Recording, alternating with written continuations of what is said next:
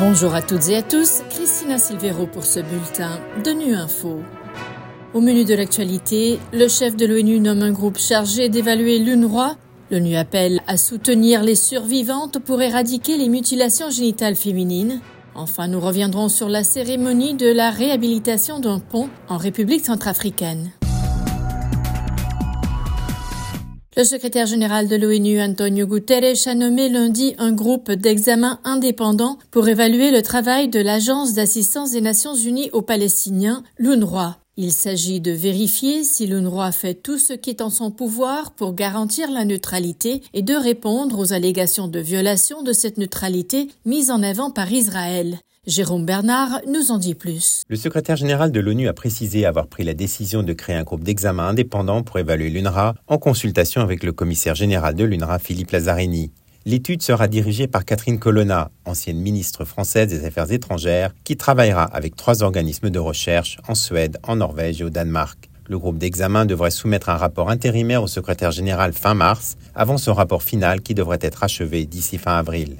Cet examen externe indépendant aura lieu parallèlement à une enquête actuellement en cours par le Bureau des services de contrôle interne des Nations Unies sur les allégations d'implication de 12 employés de l'UNRWA dans les attaques du 7 octobre par le Hamas en Israël. Antonio Guterres a souligné que la coopération des autorités israéliennes à l'origine de ces allégations sera essentielle au succès de l'enquête. Il a noté également que les accusations visant l'UNRWA surviennent à un moment où cette agence travaille dans des conditions extrêmement difficiles pour fournir une assistance aux 2 millions de personnes à Gaza qui en dépendent pour leur survie. Environ 4,4 millions de filles dans le monde risquent de subir des mutilations génitales féminines cette année, s'ajoutant plus de 200 millions qui ont déjà subi cette pratique néfaste qui consiste à enlever ou blesser les organes génitaux féminins pour des raisons non médicales. C'est l'avertissement lancé par l'ONU à l'occasion de la journée zéro tolérance à l'égard des MGF. Cette année, la journée est placée sous le thème Sa voix, son avenir et cherche à investir dans les mouvements dirigés par les survivantes pour mettre fin à l'excision.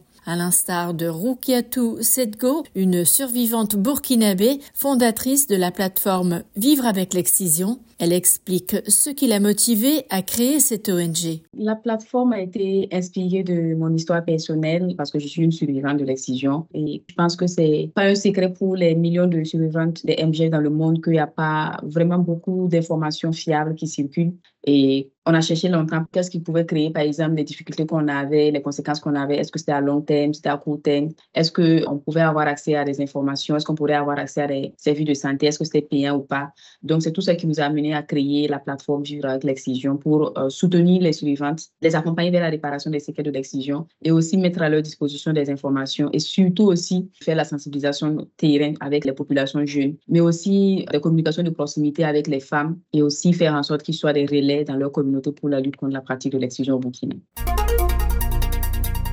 La MINUSCA, la mission de paix de l'ONU en République centrafricaine, a procédé à la réhabilitation du pont reliant la localité de Nassolé au village de Nao. Une action qui entre dans le cadre de ses activités d'appui au mécanisme de protection des civils, de la consolidation du vivre ensemble et de la cohésion sociale, une action dont s'est félicitée la population. Charlie Baoba de Guira FM assisté à la cérémonie de remise officielle de cette infrastructure. On écoute son reportage.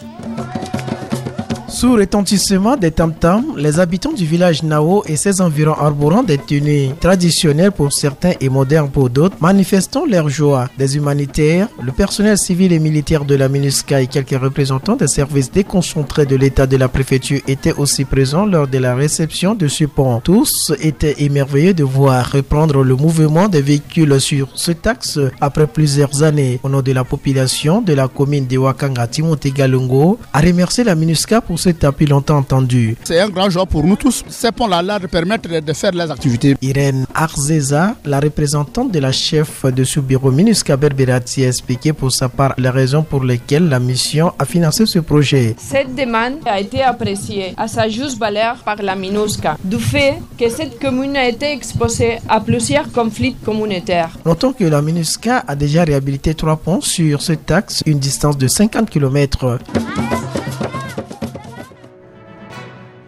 Voilà, Fin de ce bulletin de Nu Info.